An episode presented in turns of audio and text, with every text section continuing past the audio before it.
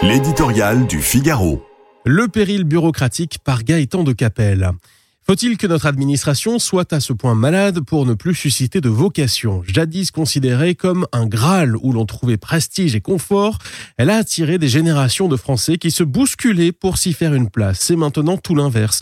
De moins en moins de candidats s'inscrivent à ces concours et on déplore en certains endroits de véritables pénuries de personnel. Cette désaffection, dira-t-on, frappe aussi de nombreuses entreprises qui ne parviennent pas à recruter en dépit de tous leurs efforts. Quête de sens, rejet des contraintes, priorité à la vie familiale, tout a été dit sur les raisons pour lesquelles les jeunes générations distendent leur relation avec le monde du travail. Les mêmes symptômes touchent évidemment la fonction publique, mais ce serait une lourde erreur de s'en tenir à cette seule explication.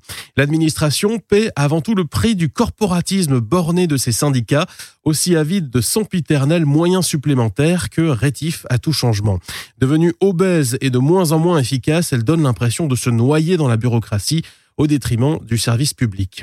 Dans cette inexorable dérive où l'égalitarisme est érigé en règle d'or, les fortunes dépensées chaque année semblent se diluer dans un grand tout au lieu de réorganiser ce qui doit l'être ou de récompenser les plus méritants. Ajoutons-y le délitement de l'autorité de l'État qui expose les agents à tous les excès. Il faut entendre les enseignants décrire leur quotidien, et l'on comprend sans peine le désamour des Français pour leur fonction publique.